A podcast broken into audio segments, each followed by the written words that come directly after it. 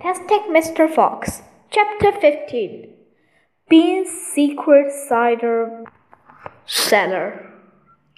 Mr. Fox examined the wall carefully.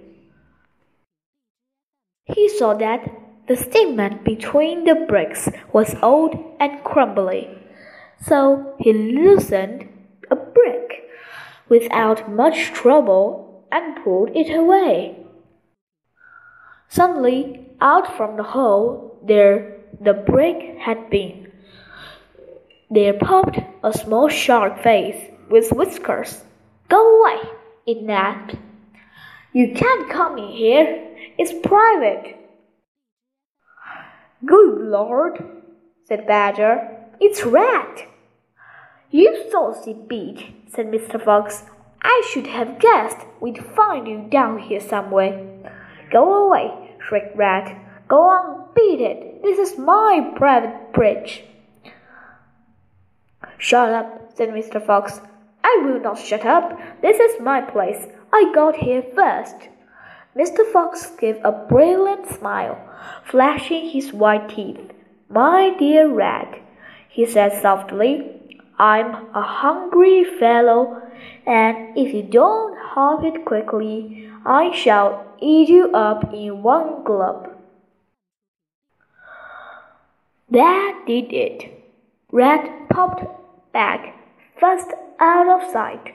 Mr. Fox laughed and began pulling more bricks out of the wall. When he had made a bigger hole, he crept through it. Badger and the smallest fox followed him in. They found themselves in a vast, damp, gloomy cellar.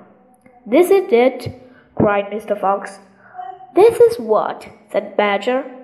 The place is empty.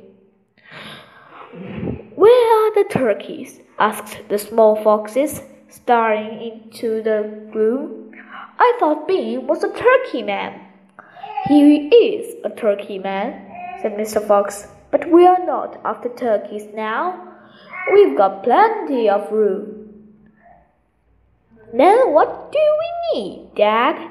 Take a good look around, said Mr. Fox.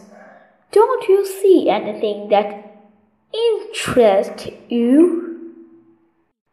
Badger and the smallest fox peered into the half darkness.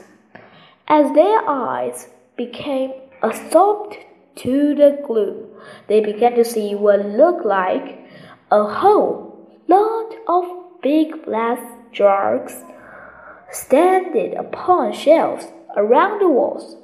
They went closer. There were jars. There were hundreds of them. And upon each one was written the word cider. The smallest fox leaped high in the air. Oh, Dad, he cried out, look what we've found. It's cider. Exactly, said Mr. Fox. Tremendous, shouted the Badger. Bean's secret cider cellar, said Mr. Fox. But go carefully, my dears. Don't take a noise. The cellar is right underneath the farmhouse itself. Cider, said Mr. Badger. It's especial good for badgers. We take it as medicine. One large glass three times a day with meals and another at bedtime. It will make the feast into a banquet, said Mr. Fox. While they were talking, the smallest fox sneaked a jar off the shelves and began to take a gulp. Wow! he gasped. Wow! You must understand this was not the armored weak fizzy cider one buys in the store. It was the real stuff, a home brew crystal liquid that burned into your throat and boiled into your stomach. Ah! gasped the smallest fox. This is some cider. That's quite enough of that, said Mr. Fox, grabbing the jar and putting it into his own lips. He took a damaged glove. It's marvelous, he whispered. fighting for breath. It's fabulous! It's beautiful! It's my turn, said Badger, taking the jar and tilting his head went back. The cider gurgled and bumped down his throat. This, it's like melted gold, he gasped. Oh, Foxy, it's like drinking side beads and rainbows. You are poaching, shrieked Rat. Put that down at once. There'll be none left for me. Rat but pushed upon and hid himself in the cider, peeking out from behind a huge jar. There was a small rabbit to insert the neck of the jar, and the rat was using this tub to suck out cider.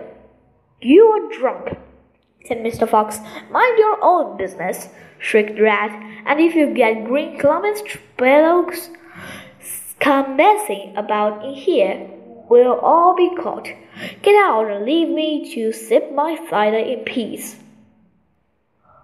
That moment they heard a woman's voice calling out in the house about them.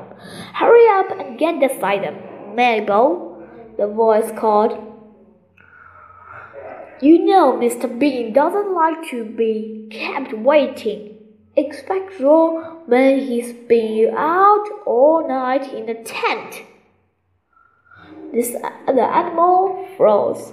They stayed absolutely still, their ears picked, their bodies tense.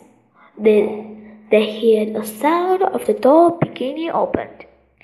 The door was at the top of a flight of stone steps leaking down from the house to the side.